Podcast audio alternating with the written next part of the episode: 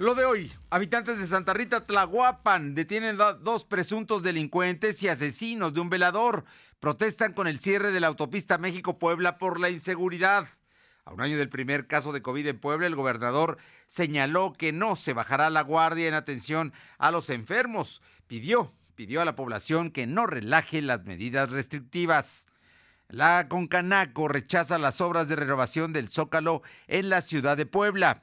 Y hoy, en Puebla Tecnológica, Fernando Thompson nos comparte recomendaciones para detectar fake news. La temperatura ambiente en la zona metropolitana de la ciudad de Puebla es de 25 grados. Lo de hoy te conecta. Hay bloqueos en el puente internacional. Está pidiendo el apoyo de la policía. Noticias, salud, tecnología, entrevistas, debate, reportajes, tendencias, la mejor información. Lo de Lo de hoy radio con Fernando Alberto Crisanto. ¿Cómo está? Muy buenas tardes, es un gusto saludarle. Son las 2 de la tarde con un minuto y en los próximos 57 minutos le estaremos informando de lo más importante. Es, un día sin duda eh, especial este 10 de marzo del de 2021 porque hace un año exactamente, el 10 de marzo del 2020, se declaró el primer enfermo de COVID en Puebla. Era un asesor de la empresa Volkswagen que había llegado de... Eh, Italia y que residía en Alemania y vino a dar cursos a la Volkswagen y aquí, aquí fue donde se detectó que tenía COVID y fue el primer, el primer enfermo. Y bueno, en un año han pasado tantas cosas. Le podemos hablar de que estamos llegando a casi 10 mil muertes. Faltan quizá 200 para que lleguemos a las 10 mil a las 10 mil muertes en un año por COVID. Está, estamos hablando de que hay también una cantidad eh, de, enfermos, son 70 mil las personas que han estado contagiadas aquí en Puebla y también de que se han quebrado 40 mil empresas como un asunto que verdaderamente nos debe preocupar. Así es que delicado el tema y seguimos viviendo con el COVID y bueno, pues de eso nos ha cambiado la vida a muchos, para empezar a los escolares, a los niños, a los jóvenes, en fin, temas que usted conoce mucho, mucho mejor que nosotros. Y bueno, en ese contexto vamos a, darle a conocer mucha información. Vamos a ir a San Martín Texmelucan, donde hay un verdadero conflicto a la altura de Santa Rita Tlahuapan. Pero eso en unos segundos más. Por lo pronto, gracias a todos los amigos que nos sintonizan a través de ABC Radio en el 1280 aquí en la capital poblana en la región de Ciudad Cerdán, La Que Buena en el 93.5, en la Sierra Norte del Estado de Puebla, en Radio Jicotepec en el 92.7 y en el 570.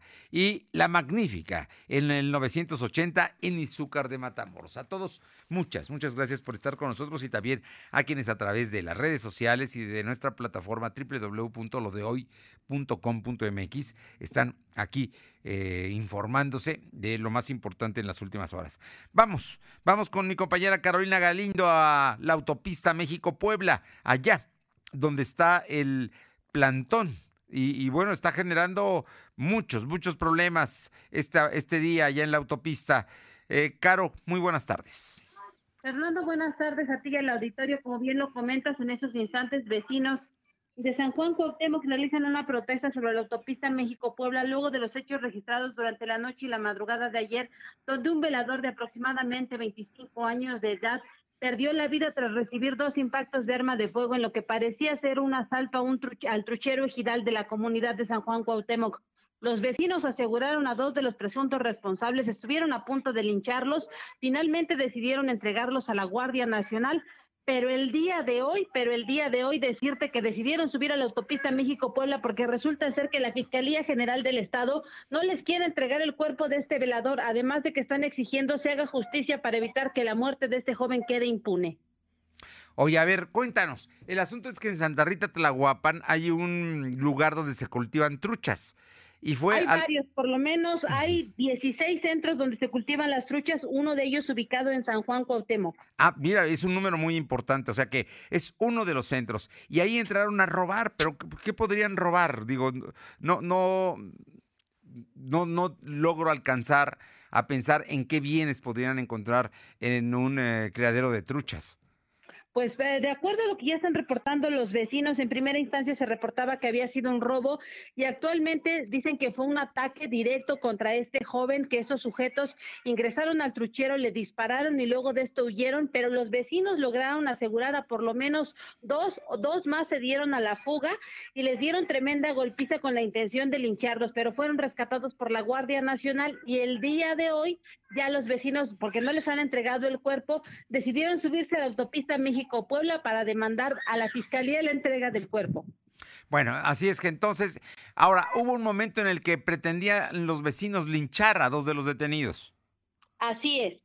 Pero afortunadamente no pasó a mayores y ellos ya se encuentran bajo resguardo aquí en Puebla, en, eh, hasta donde entiendo, en, en la Fiscalía General del Estado.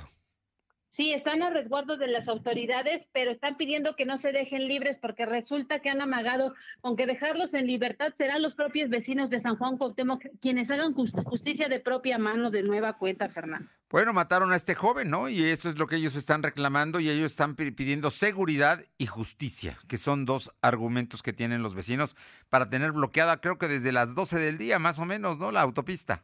Así es, Fernando. Caro, vamos a regresar más tarde contigo. ¿Te parece? Para que nos des, digas qué es lo que está pasando y a ver si hay negociaciones, porque me imagino que debe estar hablando gente del gobierno del estado con los habitantes de Santa Rita Tlahuapan. Es correcto, Fernando. Ya está ahí la, la secretaría. Muchas gracias. Gracias. Son las dos de la tarde con siete minutos, dos con siete minutos. Y bueno, le comentaba yo que hoy se cumple un año precisamente del primer caso de COVID en Puebla. Un 10 de marzo del 2020 se va a quedar registrado y hoy se cumple un año y bueno, el día de hoy eh, hubo declaraciones sobre el tema y sobre cómo se seguirá enfrentando la pandemia. Silvino Cuate tiene la información. Silvino, te escuchamos. ¿Qué? Muy buenas tardes. Pues informarte que a un año de que se detectó el primer caso de COVID, el gobernador Miguel Barroso Huerta aseguró que su administración ha mantenido una estrategia firme y de claridad en el manejo de la pandemia. Además, dijo que en la sociedad poblana ha dado una buena respuesta positiva en el manejo de los protocolos sanitarios, sin embargo se han presentado momentos de relajamiento. Enfatizó que la Secretaría de Salud ha garantizado la atención médica a quienes han dado positivo a COVID. También se han establecido estrategias para la reactivación económica y la entrega de descuentos a personas que se quedaron sin empleo. El titular del Poder Ejecutivo comentó que Puebla es un estado con mucha interacción comercial con otras entidades, por ello la propagación de coronavirus tuvo mayor presencia en la zona metropolitana. La información. Bueno, pues aquí está el asunto. El gobernador insiste en que no se relaje la disciplina y las medidas restrictivas que continuarán y su gobierno pues se va a seguir manejando eh, con una estrategia eh, clara para, para precisamente tratar de evitar los contagios que, bueno, pues el asunto está ahí. Y bueno, también como parte de esto, eh, Hoy ya están llegando las vacunas y hoy acaban de llegar más vacunas al Aeropuerto Internacional de la Ciudad de México, vacunas chinas. Me imagino que seguramente le van a tocar algunas de ellas a Puebla. Pero antes de eso hubo declaraciones sobre el tema del secretario Martínez García. Comentarte que desde que la Federación empezó a enviar vacunas contra COVID a Puebla, se han aplicado 94.047 dosis. Así me informó el secretario de Salud, José Antonio Martínez García. Comentó que solo 15.986 trabajadores del sector salud han recibido las dos vacunas para completar el 94% de inmunidad, mientras que el resto del personal médico sigue en espera de la segunda dosis. Sobre la vacunación de adultos mayores, indicó que en Tehuacán se lleva un avance del 46%, ya que se han aplicado 12.805 dosis de 25 7.300 que llegará que llegaron el lunes pasado, mientras que en Cholula 10.725 personas de la tercera edad fueron vacunadas y en la Mixteca se inoculó con AstraZeneca a, a 42.500 adultos de más de 60 años. Además, a lo largo de los últimos dos años han fallecido 158 médicos y 48 enfermeras a raíz de la pandemia de coronavirus. información. Bueno, pues ahí están, ahí están las vacunas que la gente ya está reclamando por qué no llegan a sus municipios y hasta el momento solamente han llegado a Tehuacán, a San Andrés Cholula y a poblaciones de la Mixteca. ¿Estamos bien? Efectivamente, únicamente son las tres demarcaciones en donde ha llegado. Se espera que en próximos días arriben más vacunas y sobre todo, bueno, a las personas de 60 años que faltan por recibir la segunda dosis para completar el 94% de inmunidad. Pues son, son un número muy importante los que les falta la segunda dosis, entre ellos muchos médicos a los que no han podido todavía vacunar. Y estás hablando de médicos de hospitales públicos y privados, ¿eh? Porque ayer incluso hubo una protesta ya en Tehuacán, Puebla. Oye, y el día de hoy, las últimas 24 horas, ¿cuál es el reporte de la Secretaría de Salud sobre el tema COVID?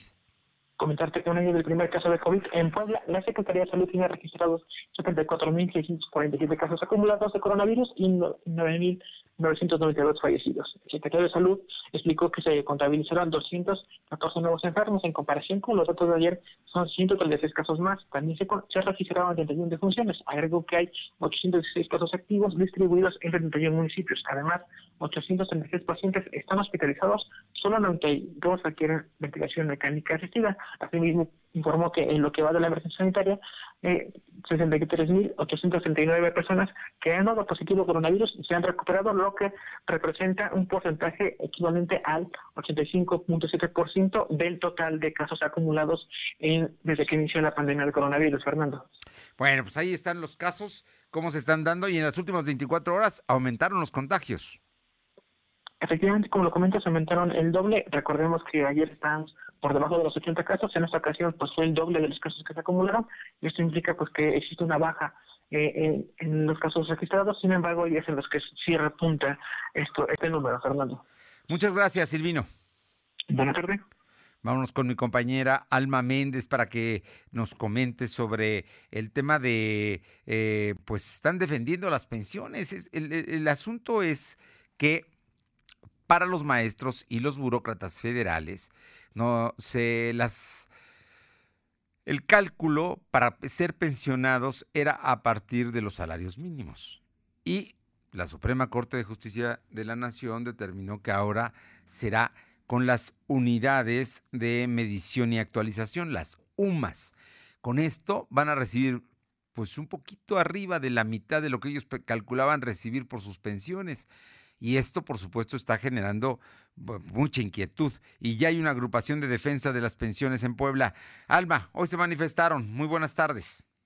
¿Qué tal, Fernando? Muy buenas tardes a ti y a todo el auditorio de lo doy. Pues como bien comentas, la agrupación de defensa de pensiones en Puebla realizó una manifestación que inició desde el reloj del gallito para llegar al Congreso del Estado de Puebla para exigir a los legisladores su apoyo para la intervención en el pago de pensiones de manera justa, ya que con el valor de la unidad de medición y actualización solo reciben el 50% de esta. Recordemos que en julio del 2019 se propuso en el Congreso de la Unión el eliminar el uso del salario mínimo comunidad de cuenta o medida y se estableció el uso del Luma, donde se propone que el salario mínimo no se use más como una medida de referencia para cálculo de multas u otro tipo de parámetros. Y en su lugar se utilice la UMA, por lo que se definió que durante el 2016 la UMA tendría el mismo valor que el salario mínimo.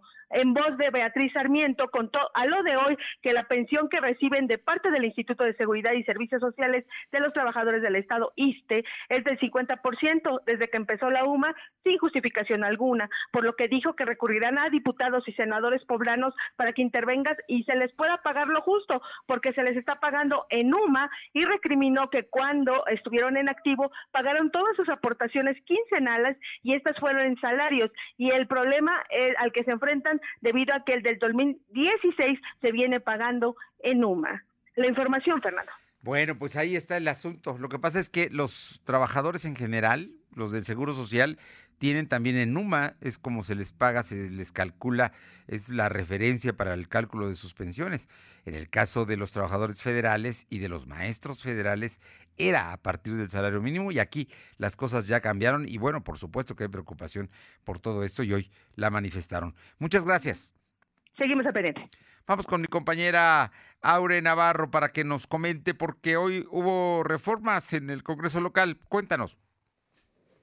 Pues efectivamente para garantizar que en el estado de Puebla se tenga justicia laboral y reducir así la posibilidad de que trabajadores y patrones lleguen a un juicio ante tribunales, los diputados aprobaron este día en comisión homologar la legislación local con la nueva reforma laboral. Con esta aprobación, los diputados Emilio Maurer, Juan Pablo Curi, Raúl Espinosa y Guadalupe Nuciño reiteraron que será una realidad que el Centro de Conciliación Laboral para el Estado logre la impartición de justicia entre empleadores y trabajadores. Raúl Espinosa, por su parte, destacó que con este ejercicio Puebla ya se sumaría a los esfuerzos de otras entidades como Campeche, Chiapas, Durango, San Luis Potosí, Tabasco, Zacatecas e Hidalgo, quienes han implementado ya la primera etapa de la reforma laboral, por lo que Puebla al iniciar esta segunda etapa junto con otras 12 entidades del país, pues la reforma laboral en el país precisamente será poco a poco consolidada, Fernando.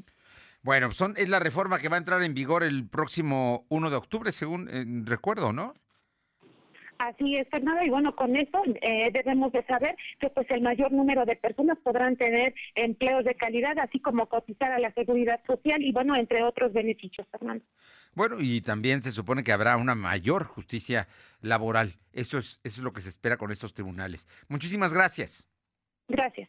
Son las 2 de la tarde con 15, 2 y cuarto. Lo de hoy es estar bien informado. No te desconectes. En breve regresamos. Regresamos. ¿Ya encontraste esos tenis que dicen estoy un paso adelante? Encuentra en Coppel Canadá variedad de calzados de marcas exclusivas para expresarte en tu propio lenguaje y a precios súper accesibles. Como esos tenis Nike desde 134 pesos quincenales o sandalias con tacón Sahara desde 32 pesos quincenales que dicen estoy marcando tendencia. La vida se camina. Coppel Canadá. Suscríbete a nuestro canal de YouTube. Búscanos como Lo de Hoy Noticias. El 2020 fue el año del cambio, pero no del que esperábamos. Cambiamos nuestra forma de estudiar, trabajar y salir. Cambiamos para sobrevivir, para salir adelante. En unos meses estoy segura de que juntas vamos a cambiar a quienes hoy están tomando malas decisiones, porque ellos no cambiaron. Se quedaron en el pasado y eso le está haciendo mucho daño al país. Sigamos cambiando por el bien de México. Es momento de comenzar la evolución mexicana. Movimiento Ciudadano. La vacuna contra la COVID-19 ya está en México y durante los próximos meses llegarán millones de dosis más. La vacunación es universal y gratuita, empezando con el personal médico. Es momento de esperanza y tu ayuda es muy importante para enfrentar al coronavirus. Mientras te toca vacunarte, quédate en casa. Mantén limpias tus manos y guarda sana distancia. Recuerda, si te cuidas tú, nos cuidamos todos. Gobierno de México. Lo de hoy es estar bien informado. Estamos de vuelta con Fernando Alberto Crisanto. La tecnología es lo de hoy. Mantente conectado. Bien, son las 2 de la tarde con 17 minutos, 2 con 17 minutos y como todos los miércoles está con nosotros y verdaderamente es un, es un honor que así colabore eh, el maestro Fernando Thompson, director general de Tecnología de la Información de la Universidad de las Américas Puebla. Y el día de hoy en Puebla Tecnológica, Fernando Thompson nos comparte recomendaciones para detectar las fake news. Fer, muy buenas tardes. A ver, no creas todo lo que ves en Internet. Ya he comentado a lo largo y ancho de estas cápsulas que la tecnología puede ser una gran aliada si sabemos cómo utilizarla. Cuando llegó el Internet eh, ya fuerte a principios de, de, este siglo y empezamos a tener acceso a toda la información que poco a poco se fue introduciendo en la red, no fue sino hasta años después con su evolución y con las herramientas y el cambio de usuarios donde ya eran menos técnicos y más personas normales como tú, pues esa información eh, estaba disponible para nosotros en tiempo real. Estaban ocurriendo las cosas y nos estábamos enterando de lo que estaba pasando. Todas las herramientas de, del web hacen posible que nosotros mismos seamos capaces de alimentar contenido, por lo cual esto tiene beneficios, pero también hay desventajas, porque tú puedes acceder a un montón de, información, pero híjole, si somos capaces de conocer cualquier cosa que está pasando en, el instante, ¿cómo sabes que lo que estás viendo es confiable? ¿Cómo sabes que es cierto? ¿Cómo sabes que es real lo que estás leyendo? Te voy a dar consejos para que esta tarea sea más fácil para ti y no seas víctima de noticias falsas o teorías de conspiración que son fraudulentas o malinterpretaciones de una noticia. Primero, Piensa esto, cualquiera puede escribir, pero no cualquiera debiera. O sea, falsificar información en un texto es quizá lo más fácil de hacer para muchos, porque también es fácil hacer notas y hacer alteraciones de notas reales. Entonces, cuando tú ves textos con faltas de ortografía o mala redacción o que la coherencia sintáctica no es la correcta, esos son los primeros, digamos, síntomas de los cuales tú debes sospechar. Además de esto, es necesario que compruebes el medio de comunicación que lo publica, si es confiable, su reputación al poner la información eh, va de por medio, ¿no? Entonces ahí te puedes dar cuenta cuando son falsas las notas.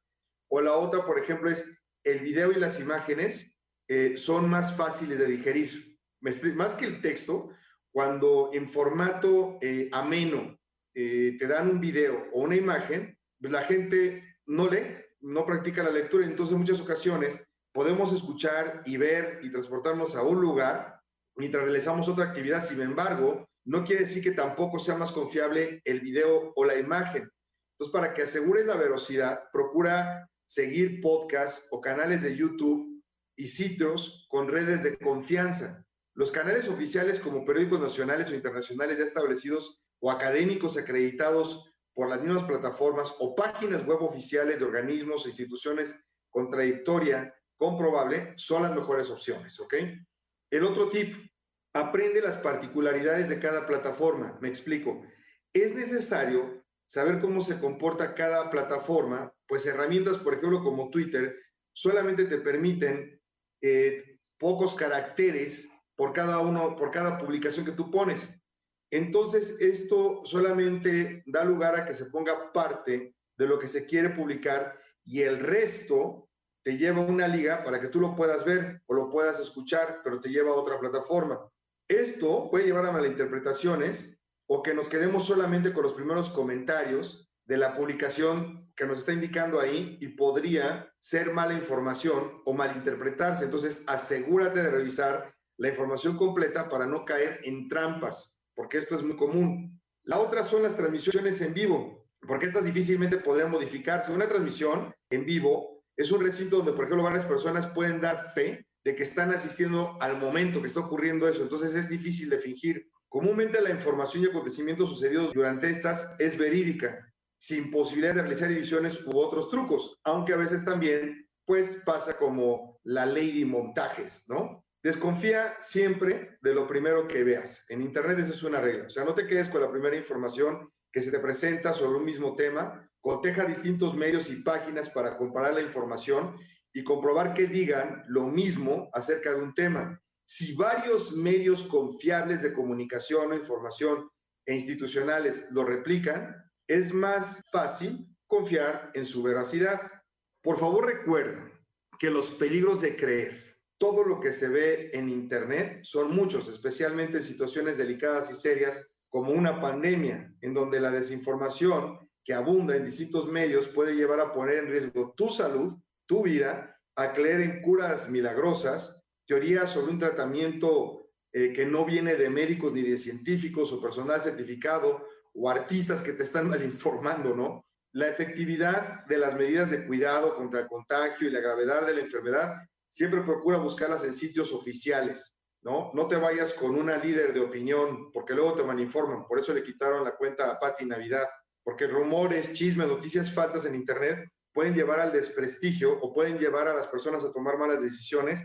Y hay gente que, que, no, tiene, no tiene la suficiente responsabilidad o no tiene información sobre una problemática o no, tiene no está suficientemente capacitada para ser una autoridad sobre el tema en cuestión y opina. En esta era de la información en tiempo real, duda siempre primero lo que ves, investiga, indaga, compara y saca tus propias conclusiones informadas. No seas víctima de la desinformación ni te conviertas en una vía para propagar información falsa. No postees cosas que tú sabes que son falsos, ¿sale? Nos escuchamos la próxima semana.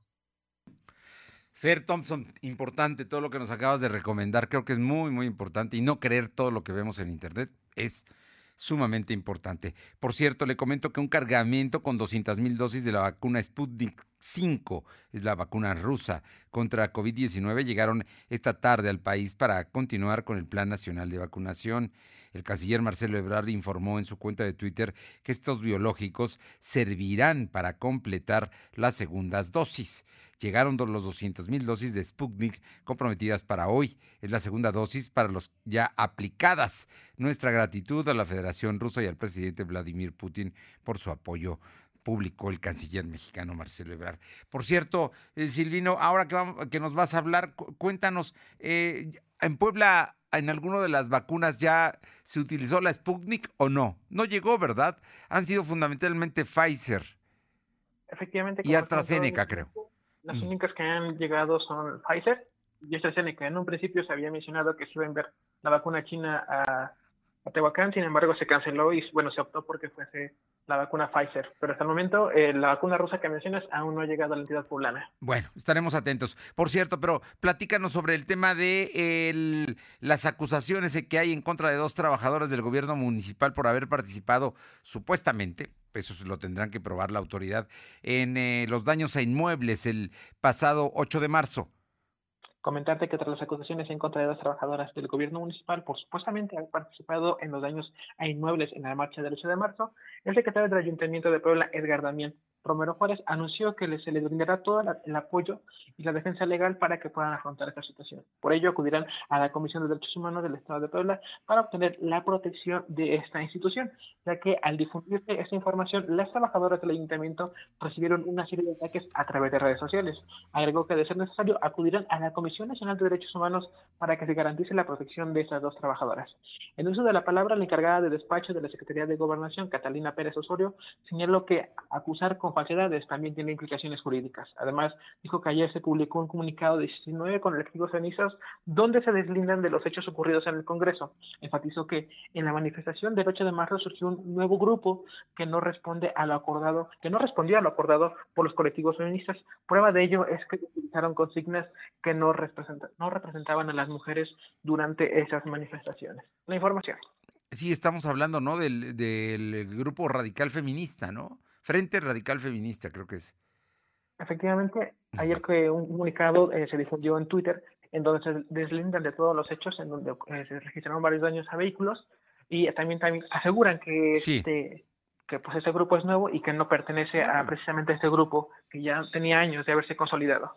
Bueno, el, asunto es que este grupo, digo, no había participado en otras marchas con, con los colectivos que las organizaron. Lo cierto es que ellos eh, supuestamente afectaron al vehículo de una trabajadora del ISTEP y ya le pagaron los daños. Esto, esto es lo que, lo que se sabe en redes sociales. Pero el ayuntamiento aquí lo importante es que va a defender a sus trabajadoras de lo que consideran que es la criminalización de la marcha en defensa de las mujeres. Muchas gracias, Silvino. Buenas tardes. Vamos con mi compañera Alma Méndez para que nos comente, porque el día de hoy eh, la Comisión de Centros Históricos de la CONCANACO, la Confederación Nacional de Cámaras de Comercio, dijo que no está de acuerdo con las obras de renovación del Zócalo de la ciudad de Puebla. Te escuchamos, Alma. Gracias, Fernando. Tal cual comentas, la Comisión de Centro Histórico de la Confederación de la Concanaco Servitur dio a conocer que se opone a las obras del Ayuntamiento de Puebla y la SEDATU que se realizarán en el Zócalo, pues no fue consensuado con el comercio del Centro Histórico. El presidente Eduardo García Casas pidió a la alcaldesa de Puebla, Claudia Rivera, eh, que se revise dicho proyecto con todos los actores políticos, perdón, políticos, económicos y sociales, pues el comercio es el alma de este lugar y dijo, parece que el objetivo es aniquilarlo. Señaló que la administración municipal aún está a tiempo de escuchar los diversos puntos de vista y evitar una catástrofe en pleno zócalo de la ciudad, ya que con la pandemia de COVID-19 los comerciantes no se pueden dar el lujo de seguir cerrados por obras en el primer cuadro de la ciudad. Además exigió que es más importante retirar a los ambulantes del primer cuadro de la ciudad, ya que en lugar de alentar la inversión privada en el centro histórico, solamente causan pérdidas de empleos. La información, Fernando. Eso en términos de la Concanaco, pero hay otro grupo que es la Red Mexicana de Franquicias que va en serio en contra de la presidenta municipal Claudia Rivera Vivanco. Pareciera que están coludidos los sectores el sector empresarial en contra de ella. Ya escuchamos a la Concanaco y ahora la Red Mexicana de Franquicias, Alma.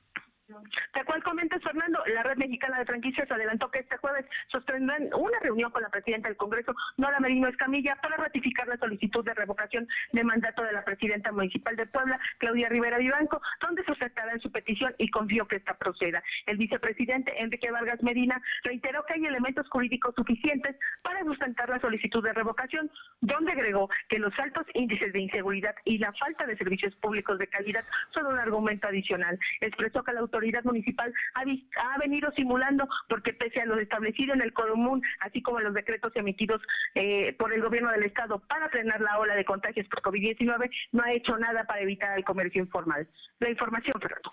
Bueno, pues le van a dar más, más elementos a la diputada Merino Escamilla para lanzarse en contra de Claudia Rivera. Y por cierto, las dos son de Morena. Gracias, Alma. Seguimos al pendiente. Son las 2 de la tarde con 30 minutos, dos y media. Lo de hoy es estar bien informado. No te desconectes. En breve regresamos. Regresamos. Para los gobiernos del PRI, los servicios básicos nunca fueron un problema. Nuestra prioridad siempre ha sido atender las necesidades de las familias mexicanas. La incapacidad, improvisación e irresponsabilidad han marcado a los gobiernos de Morena. No hay rumbo, no hay luz, no son la esperanza. Hoy Morena dejó a México en completa oscuridad. PRI, el Partido de México. Lo de hoy eres tú. Tu opinión nos interesa. Deja tu mensaje vía WhatsApp al 2223 2375 83. Comparte tus imágenes y tus reportes por Telegram al 2223 2375 83. ¿Ya encontraste esos tenis que dicen estoy un paso adelante? Encuentra en Coppel Canadá variedad de calzados de marcas exclusivas para expresarte en tu propio lenguaje y a precios súper accesibles. Como esos tenis Nike desde 134 pesos quincenales o sandalias con tacón Sahara desde 32 pesos quincenales que dicen estoy marcando tendencia. La vida se camina. Coppel Canadá. Suscríbete a las notificaciones de lo de hoy.com.mx y entérate de lo que pasa en Puebla, México y el mundo. El periodo electoral está cerca. En caso de surgir alguna inconformidad, el Tribunal Electoral del Estado de Puebla brindará solución inmediata a los conflictos antes, durante y después de las elecciones. Ciudadanos, partidos políticos y agrupaciones cuentan con este organismo autónomo que garantiza legalidad, imparcialidad, certeza, equidad y objetividad de los resultados. Por una cultura democrática, Tribunal Electoral del Estado de Puebla. Hacemos respetar tu voto. Lo de hoy es estar bien informado. Estamos de vuelta con Fernando Alberto Crisanto. Son las 2 de la tarde con 32 minutos, 2 con 32 minutos. Vamos con mi compañera Aure Navarro, que el día de hoy, bueno, pues eh, hay modificaciones a la ley del notariado. Leía yo, si no estoy mal, creo que en mi consulta que decían parche a la ley del notariado porque la acaban de aprobar la semana pasada. Si no estoy mal, este Aure, el martes de la semana pasada. Muy buenas tardes. Buenas tardes, pues efectivamente la recién aprobada ley del notariado eh, que fue publicada en el periódico oficial hace tres días tiene que ser parchada, como bien lo decía Fernando, cuanto antes para poder corregir los errores de origen que fueron ignorados por la mayoría de los diputados locales de la actual legislatura.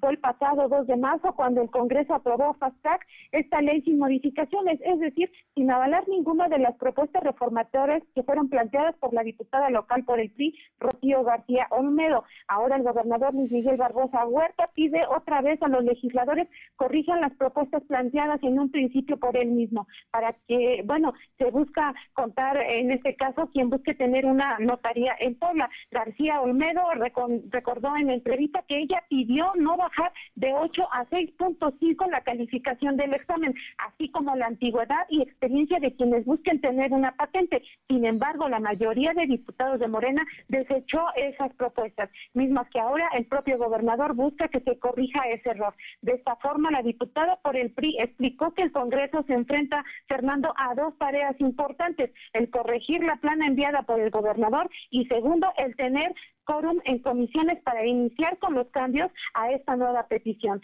situación de la que admitió la priista es difícil cumplir, ya que debido a las numerosas licencias que se han aprobado para que diputados se ausenten, es como muchas comisiones pues no logran tener quórum para legislar. Ejemplo de ello dijo que la nueva iniciativa para reformar la nueva ley del notariado tendrá que ser tendría que haber sido enviada a la Comisión de Gobernación y Puntos Constitucionales, pero al no tener el número de diputados para poder realizar dicha comisión, esta tuvo que pasar a la de Gobernación, la cual este día pues tampoco pudo sesionar por falta de diputados, Fernando.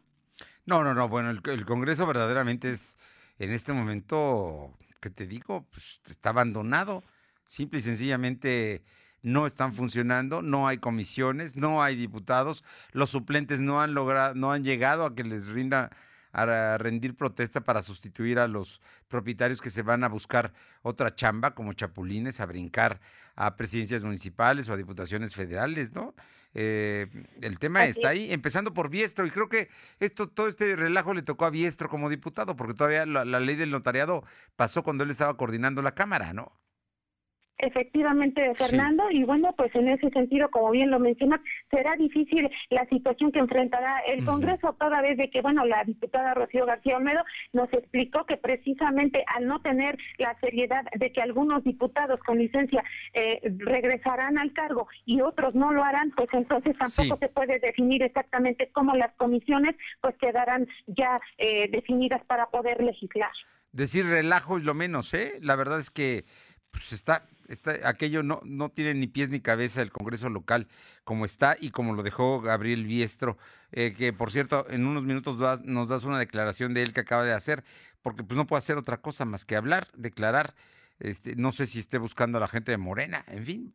Pero en este momento te comento que en la Cámara de Diputados empezó la discusión del dictamen para regular la producción y comercialización de la marihuana, con cambios respecto a la minuta del Senado para privilegiar la salud pública por encima de la comercialización del producto. Al inicio de la discusión, el PRI presentó una moción suspensiva contra el dictamen, tras acusar que no hay claridad en el otorgamiento de licencias. La diputada Mariana Rodríguez advirtió que habrá acaparamiento en las cadenas de producción y se privilegiará a las transnacionales, además de que se propicia la debilidad institucional y sigue la criminalización de los consumidores. Es lo que se está diciendo, pero ya se discute en el Pleno de la Cámara Federal el tema de la aprobación de la ley de la marihuana ya para su consumo lúdico y también industrial. Oye, y aquí en, Puebla eh, regresamos al asunto de que hay un precandidato del PAN a la alcaldía, Ricardo Gali. Cuéntanos, ¿qué dice el joven Gali?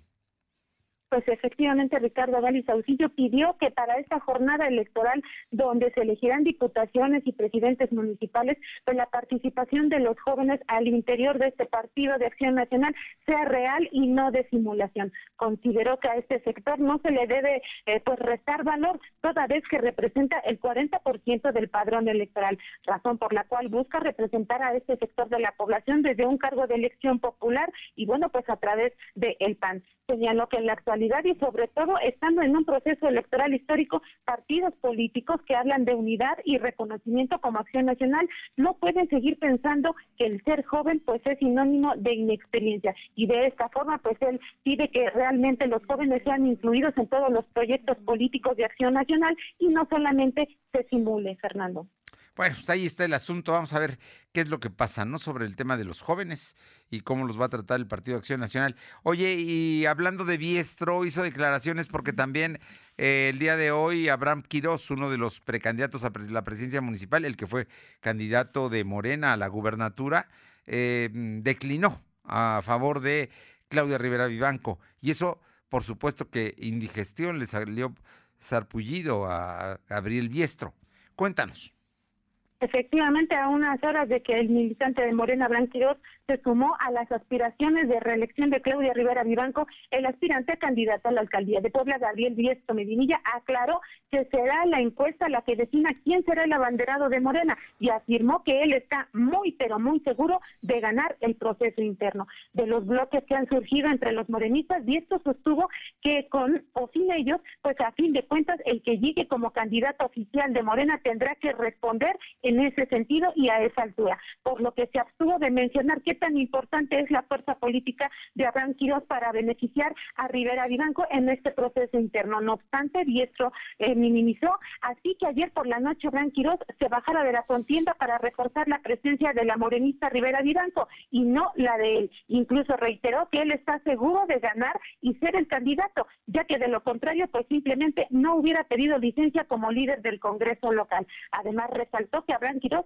se bajó de la contienda porque reconoce que no tiene la oportunidad de ganar en estas elecciones, por lo que es libre de apoyar a quien mejor le parezca, sin que eso garantice que su elegido pues llegue a ser el ganador de la encuesta interna en Morena, Fernando. Bueno, vamos a ver qué es lo que pasa. Lo cierto es que Gabriel Biestro, en una encuesta, la verdad es que no sé quién lo conozca, creo que lo han de conocer en su casa, ¿no? Pero bueno, allá él, y creo que vive solo. Gracias. Gracias, buenas tardes. Son las 2 de la tarde con 39 minutos, 2 con 39 minutos. Vamos con mi compañera Alma Méndez para que nos comente sobre eh, la Alianza de Movimientos eh, Juveniles, Panorama México. ¿Qué es esto, Alma? Cuéntanos. Alianza de Movimientos Juveniles Panorama por México exigió a partidos políticos proponer nuevos perfiles, ya que hasta el momento sigue la misma cara de políticos del pasado, quitándoles a los jóvenes ser tomados en cuenta. Señalaron que es necesario promover la participación de los jóvenes en, la en las elecciones que se realizarán el próximo domingo 6 de junio, debido a que el éxito de este proceso electoral debe en función al nivel de la participación de estos. En voz de Iraí Santoyo Cosío, aseguró que existen pocos espacios para los jóvenes, por lo que pidió se les tome en cuenta para diversos espacios públicos que les corresponden, pues se enfrentan a un sinfín de barreras que han encontrado para la participación de ellos, como prejuicios acerca de sus destrezas y las capacidades de adolescentes y jóvenes dentro del sistema político. La información, Fernando. Bueno, pues ahí está, es una demanda de los jóvenes, ¿eh? como lo vimos con el panista Gali y ahora estos jóvenes que también están haciendo demandas. Oye, y hablando de jóvenes y hablando de educación, eh, la BUAP va a estrenar canal de televisión el próximo domingo. Así es, Cual comentas, el rector de la Benemérita Universidad Autónoma de Puebla, Alfonso Esparza Ortiz, informó que a partir del domingo 14 de marzo, TV Buap iniciará sus transmisiones a través del canal 18.1. A través de redes sociales que el rector de la máxima casa de estudios dio a conocer que la señal de la televisión universitaria abarca la ciudad de Puebla, así como los municipios de San Andrés, San Pedro, Cholula y Tehuacán. Cabe mencionar que durante el 2020 la UAP logró obtener la concesión para operar canales de televisión pública. Dentro de la programación se considera contar con espacios para las diferentes expresiones, así como la innovación, investigación, docencia, cultura, entre otros. La señal saldrá desde el complejo cultural universitario, donde hay un set de televisión, cabina de producción, área de master control, cabinas de audio, islas de edición y diseño digital, área de producción, todo lo que se requiere para producir este canal de televisión. La información, Fernando. Así es que el próximo domingo es 18.1, el canal de TV Boap, que empieza ya a transmitir la en canales televisión abierta el próximo domingo. Tal cual comentas, Fernando, pues estaremos pendientes de la programación que van a estrenar este domingo y bueno, ya se le estaremos comentando a nuestro radio escucha. Bien, eh, ¿algo más, Alma? Sí, Fernando, comentarte que este día la Ibero Puebla exhortó a la presidenta de la Junta de Gobierno y Coordinación Política, Nora Jessica Merino Escamilla, para la discusión inmediata de la iniciativa de la ley en materia de desaparición de personas para el Estado de Puebla. El Instituto de Derechos Humanos de Yacuria, el Observatorio de Participación Social y Calidad Democrática y la Coordinación de la Licenciatura en Derecho señalaron que es importante que se legisle y atienda de manera adecuada y responsable el problema de la desaparición de personas en la entidad y lamentaron la falta de respuesta y actuación en la materia del diputado con licencia Gabriel Guieso Medinilla y de la diputada María del Carmen Cabrera Camacho, presidenta de la Comisión de Procuración y Administración de Justicia. Señalaron que desde julio pasado se presentó un proyecto mediante la diputada Estefanía Rodríguez sin que a la fecha se prevea su discusión y análisis para dichas comisiones, lo que agrava frente a los cambios que habría en el Congreso debido a los tiempos electorales, así como por tratarse de un asunto de emergencia nacional, ya que refleja una falta de compromiso frente a una problemática tan dolorosa. La información, Fernando. Bien, oye, y en términos de comercio informal, Comentarte, Fernando, que este día estuvimos haciendo un recorrido precisamente en el centro histórico de Puebla. Comentarte que ha crecido hasta un 200% y bueno, donde las calles de la 8 Poniente y la 3 Norte-Sur está inundada de ellos. En un recorrido se pudo constatar que la actividad informal se puede comparar incluso en el mes de diciembre, donde este tipo de comercio crece por la cantidad de dinero que se mueve en las fechas. La calle 8 Poniente anteriormente se podía ver comercio informal a la altura de las 5 de mayo hasta las 5 sur, sin embargo, embargo, ahora se pudo ver hasta la 9 norte-sur. Lo mismo sucedió en la calle 3 sur, donde se puede ver hasta la altura de la 8 hasta la 18 poniente. Este medio de comunicación contó hasta cerca de 40 puestos de en una cuadra, es decir, 20 del lado de la acera derecha y los otros 20 en la acera izquierda. Entre lo que se vende es ropa, zapatos, mochilas, comida de todo tipo, productos de palería, ropa, accesorios para mascotas, muebles, accesorios para celular, dulces, accesorios tecnológicos, flores, por mencionar algunos. Cabe mencionar que con la saturación de puestos informales no da oportunidad a los poblanos de caminar sobre la banqueta, pues tienen que bajarse esquivando los carros que transitan por la zona. La información, Fernando. Desbordado el comercio informal en el centro histórico. Así es, Fernando, ha crecido demasiado y bueno, te digo, la gente no puede caminar precisamente en la acera porque la ocupan precisamente los comerciantes informales. Sí, pues, no, no, no puede usar la banqueta, ¿no? La usan ellos y además quienes le compran. Así está, es la realidad. Y mira que el decreto dice que no debe haber comercio informal. Así es, Fernando, Y comentarte que desde la 6 poniente hasta la 18 se puede ver precisamente cómo ha crecido el comercio informal. ¿Algo más? Es todo lo que tenemos hasta el momento, Fernando. Gracias, Alma. Son las 2 de la tarde con 45 minutos. Silvino Cuate, cuéntanos sobre la Secretaría de Salud. Hoy firmó, hoy firmó el gobernador eh, con el Instituto Nacional Electoral un, sin duda, importante y muy, muy importante convenio de colaboración porque se va a atender y se le van a hacer pruebas a todos los el ejército electoral que está preparando las elecciones, a todos los capacitadores y supervisores, el personal técnico y los auxiliares que están en la calle, invitando a la gente a participar en las casillas y a organizar todo este proceso electoral del próximo 6 de junio. Te escuchamos, Silvino informarte que la Secretaría de Salud de Puebla firmó un convenio de colaboración con el Instituto Nacional Electoral y el Instituto Electoral del Estado para que personal de módulos, supervisores, capacitadores, personal técnico y auxiliares sean atendidos gratuitamente en caso de dar positivo a COVID. Durante el acto protocolario, el secretario de Salud, José Antonio Martínez García, aseguró que con el convenio se fortalecerá la estrategia de prevención. En el uso de la palabra, el vocal ejecutivo del INE en Puebla, Marco Rodríguez del Castillo, explicó que con esta colaboración se protegerá a cerca de 3.000 trabajadores electorales que tienen contacto directo con la ciudadanía, ya que desde el 12 de febrero hasta el 31 de marzo están visitando a 612.896 personas que podrían ser funcionarios de casilla. En la intervención del gobernador Miguel Barbosa Huerta aseguró que su administración tendrá todo lo necesario para apoyar a los organismos electorales a fin de proteger a los empleados que colaboren en los comicios de este año. Destacó que los servicios estatales atienden un 70% de la población de Puebla. Por ello, se cuenta con la capacidad suficiente para poder brindar todo el apoyo que sea necesario durante esta nueva contienda electoral. De información. Bien, bueno, es, yo te digo que es un muy buen convenio el que, al que llegaron tanto el INE como las autoridades estatales encabezadas por el gobernador que esta mañana firmaron este convenio. Oye, por otra parte, eh, cuéntanos, ¿qué va a pasar con el mercado Amalucan? Que el gobernador dijo ayer que no se puede llevar a cabo, sin embargo ahí está el dispositivo de seguridad y están ya terminando de construir lo que sería pues la, sede alterna del mercado mientras se construye el nuevo. Comentarte que de marzo se termina de instalar el emergente para los locatarios del mercado Maluca no eso para no frenar sus actividades comerciales y, se, y puedan ejecutar la remodelación que plantea el gobierno federal. Así lo informó el coordinador del Instituto Municipal de Planeación, Gerardo Ríos Bermúdez. El funcionario municipal explicó que se instalaron áreas de sanitización, al igual que espacios para sanitarios. El coordinador indicó que continúa el diálogo con los inconformes para atender todas las inquietudes. Además, este proyecto beneficiará a más de 28 mil personas y tiene una inversión superior a los 70 millones de pesos. Agregó que el centro histórico no se cerrará por las obras del Zócalo, Por lo que señaló que los comerciantes pueden estar tranquilos. En el uso de la palabra, la encargada del despacho de la Secretaría de Gobernación Municipal, Catalina Pérez Osorio, aseguró que 59 locatarios ya realizaron trámites para que se les condonen multas y recargos de los impuestos de los ejercicios fiscales de 2016 a 2020. Comentó que con el nuevo proyecto se generarán espacios y se contarán con una mejor movilidad y condiciones para que los clientes puedan acudir a realizar sus compras a este lugar. La información.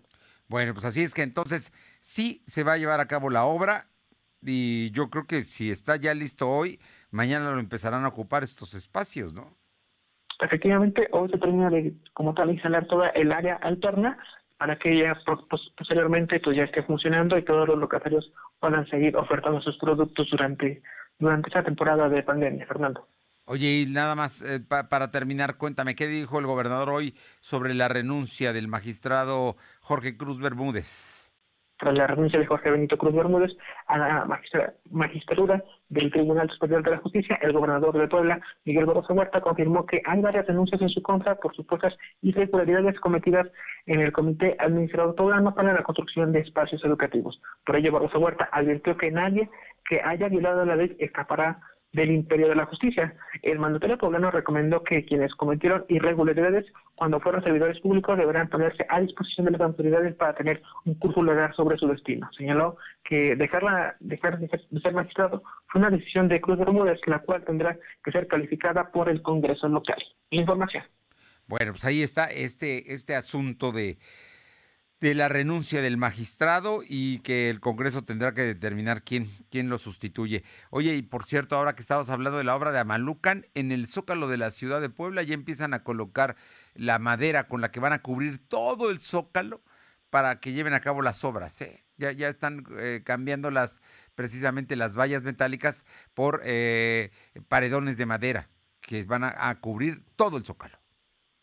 Efectivamente, como mencionaba esta mañana, incluso el ayuntamiento mencionaba que ya van a empezar como tal los trabajos y lo que van a buscar, lo que busca el ayuntamiento es que no van a bloquear como tal todas todas las, calles donde circula la gente, esto para evitar aglomeraciones, como lo señalaba el gobierno, que todas las obras que dificultan la movilidad, pues no, no se podrían ejecutar. Sin embargo, el ayuntamiento señaló que toda esta obra, específicamente el del Zócalo, tiene como objetivo no bloquear las calles para que se pueda seguir eh, para que los comercios puedan seguir recibiendo gente y sobre todo para no afectar la movilidad en esta zona.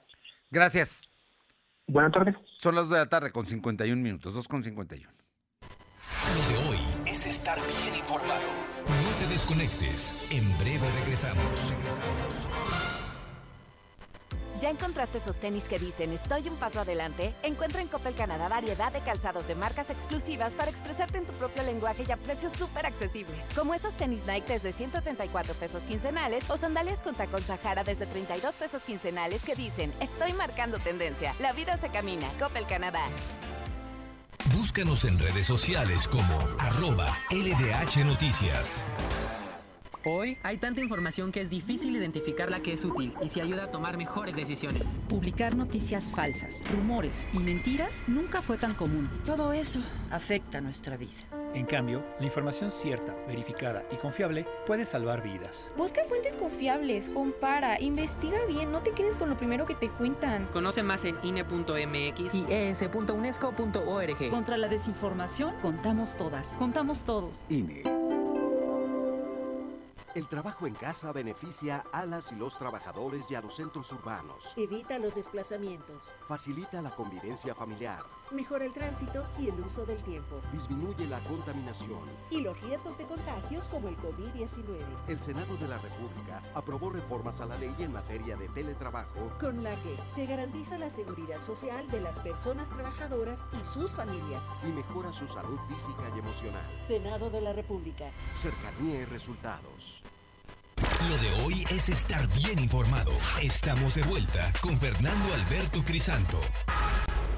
Son las 2 de la tarde con 52 minutos. Vamos a Atlisco con mi compañera Paola Aroche. Paola, te escuchamos.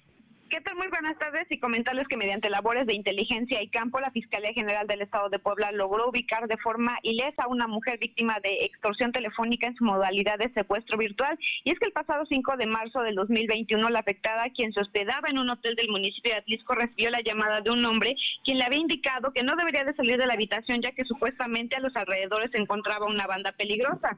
Eh, pues además, mediante engaños, obtuvieron datos de la víctima para realizar llamadas de exigencia económica a su esposo y también a su hijo, a quienes le aseguraron tener secuestrada a la agraviada y le pedían este pues casi medio millón de pesos. Agentes de investigación adscritos a la Fiscalía Especializada en Investigación de Secuestro y Extorsión llevaron a cabo las labores de campo y análisis de información, logrando ubicar a la afectada en óptimas condiciones en el municipio de Atlisco. Bueno, oye, este, este asunto afortunadamente se determinó, se encontró sin, sin problemas a la persona que estaba en un hotel de Atlisco y había sido una, pues un secuestro mm, fingido, ¿no? Sí, así es un secuestro, eh, pues que había sido fingido efectivamente. Bueno, no fingido, sino que eh, con engaños habían mantenido, eh, pues, a la mujer en una en un hotel y bueno, pues de esta manera también pudieron con engaños o intentaron extorsionar a sus familiares, pero afortunadamente y gracias a la investigación y a la pronta respuesta de la de la fiscalía se pudo rescatar a esta persona, a esta mujer. Mira, y estaban, estaban en las inmediaciones del Cenezo de Altamira, Tamaulipas, ¿no? estas, eh, las llamadas telefónicas, el número telefónico de los presuntos secuestradores eran, eh, pues es un secuestro, secuestro, digital, ¿no? Un secuestro hecho a distancia. Oye, y por otra parte, tenemos información de la renuncia del director de Seguridad Pública. Así es, y es que comentarles que hace algunos días eh, pues se presentó su renuncia el director de Seguridad Pública, Juan Antonio Pastor Andrade, eh, y a su llegada eh, pues entra Jorge Gómez, quien había estado como director de Seguridad Pública antes de Juan Antonio Pastor. Bueno, pues esta no es la única renuncia que se ha presentado, sino también el secretario particular César Cue y también del encargado de área de alumbrado público, Rafael Alvidre. Se dice, se ha comentado que estas tres personas se integran a lo que sería la reelección de Guillermo Guillermo Velázquez, aunque pues todavía por parte de ellos no se ha dado a conocer algo eh, como lo que hemos comentado. Por lo pronto queda a cargo del área de seguridad pública Jorge Gómez. Bien, eh, gracias Paula. Buenas tardes. Vamos rápidamente, regresamos hasta la zona de la autopista México-Puebla con mi compañera Carolina Galindo. Caro, te escuchamos. Fernando, buenas tardes a ti, al auditorio. Pues decirte que a pesar de las negociaciones que han tablado el personal de la Secretaría General de Gobierno con los vecinos de San Juan Cuauhtémoc. Ellos dicen que hasta que no se les dé respuesta para poder entregar el cuerpo de David, este joven em, ultimado la noche de ayer, pues no se moverán de la autopista. Continúa bloqueada y se ha, generado embotellamiento sobre la carretera federal e incluso accidentes, Fernando. Bueno, este, seguimos pendientes con, con, este asunto y estaremos reportando, si no, a través de www.lodoy.com.mx. Gracias, Caro. Muchas gracias. Y vamos con mi compañera Luz María Sayas en eh, Atehuacán. Tenemos información. Luz María, te escuchamos. Hola, ¿qué tal, Fernando? Muy buenas tardes para ti y nuestros amigos de lo de hoy. Eh, un momentito, por favor, porque... Sí, sí, sí, te estamos escuchando. Eh, se está llevando a cabo el tercer día de vacunación allá en Tehuacán, Puebla. Luzma, ¿ya estás lista? Personal del Centro de Salud Urbano perteneciente a la jurisdicción sanitaria número 10 de las diferentes áreas se manifestaron el día de ayer para exigir que se les aplique la vacuna contra el COVID-19, ya que hasta el día de hoy no se les ha aplicado la vacuna y solicitan y han solicitado que se les tome en cuenta a las diferentes autoridades estatales y federales en este centro de salud. Son aproximadamente 145 trabajadores, en su mayoría dieron positivo a COVID-19 en meses anteriores. Solamente se dio un deceso afortunadamente, ya que aquí son el primer filtro contra este coronavirus. Bien se sabe que ahorita le corresponde al Instituto de Salud para el Bienestar y no depende de la jurisdicción número jurisdicción sanitaria número 10, la aplicación de este biológico. Otra de las inconformidades es la falta de cubrebocas que se los dan a cuentagotas. Caso contrario, en Comuna de Sesma, aquí en el Hospital General que pertenece a la jurisdicción número 4 de San Salvador del Teco, no es COVID y el personal ya fue vacunado hace dos semanas y en donde el servicio es pésimo. Por el momento no hay médico en el turno matutino ni hablar ni por error se pueden enfermar aquí los ciudadanos el fin de semana, ya que no hay médicos, como tal no hay atención. Este viernes pasado un hombre de escasos recursos tuvo que ser trasladado a una clínica particular. Así las actividades en el tema de salud en Tehuacán, Puebla, y bueno, en verdad no estamos tan mal tampoco, Fernando. Gracias. Bueno, ni, ni tan bien. Vamos con mi compañera Janet Bonilla, que tiene información de... Eh, se pretende trazar una ruta turística en Libres. Janet. Fernando, buenas tardes. Comentarte que este día personal de turismo estatal estuvo en Libres, esto para hacer un recorrido por los principales atractivos turísticos del municipio y de esta manera poder trazar una ruta turística que beneficie el desarrollo y la economía de los librenses. Francisco Juárez Camacho, director de Desarrollo Turístico del Estado de Puebla, Antonio Rodríguez Bautista, director general de Desarrollo y Planeación, y Oliver Espinosa de los Monteros, director de Planeación de Proyectos Turísticos, fueron guiados por Martín Guzmán, cronista de Libres, por puntos como la parroquia de San Juan Bautista de los Llanos, edificada en el siglo XVI. El interior de la parroquia está ornamentado con una serie de retablos que son una maravilla, la verdad, de arte, que van desde el estilo Salomón Mónico al Estípite, pasando por el Churrigueresco. Otro punto que también visitaron fue un lugar conocido como Los Arcos. Este fue acueducto que abastecía de agua a San Juan de los Llanos, hoy libres, construido en la época colonial con piedras de río y cal y que tiene una extensión de 8 kilómetros. Esperemos que este proyecto sea exitoso y realmente beneficie a la sociedad. Hasta aquí mi información, Fernando. Buena tarde. Gracias. Y antes de despedirnos, Uriel Mendoza nos informa que durante la noche de este martes 9 de marzo, un joven optó por suicidarse al interior de su domicilio en la Junta Auxiliar de San Nicolás Tolentino, en Izúcar de Matamoros. Este, este joven, eh, bueno, pues era, tenía aproximadamente 35 años de edad, identificado como Ricardo. Además, en las últimas horas una mujer fue asesinada a puñaladas al interior de su propio domicilio ubicado en la colonia Benito Juárez del municipio de Atlisco, procediendo así al levantamiento número 9 eh, de un nuevo feminicidio que se registra en esta región asaltada por la violencia contra las mujeres. Gracias por haber estado con nosotros. Es media semana, es miércoles. Pásela bien, vamos a cuidarnos. Nos encontramos mañana en punto de las dos. Gracias. Fernando Alberto Crisanto te presentó Lo de Hoy Radio.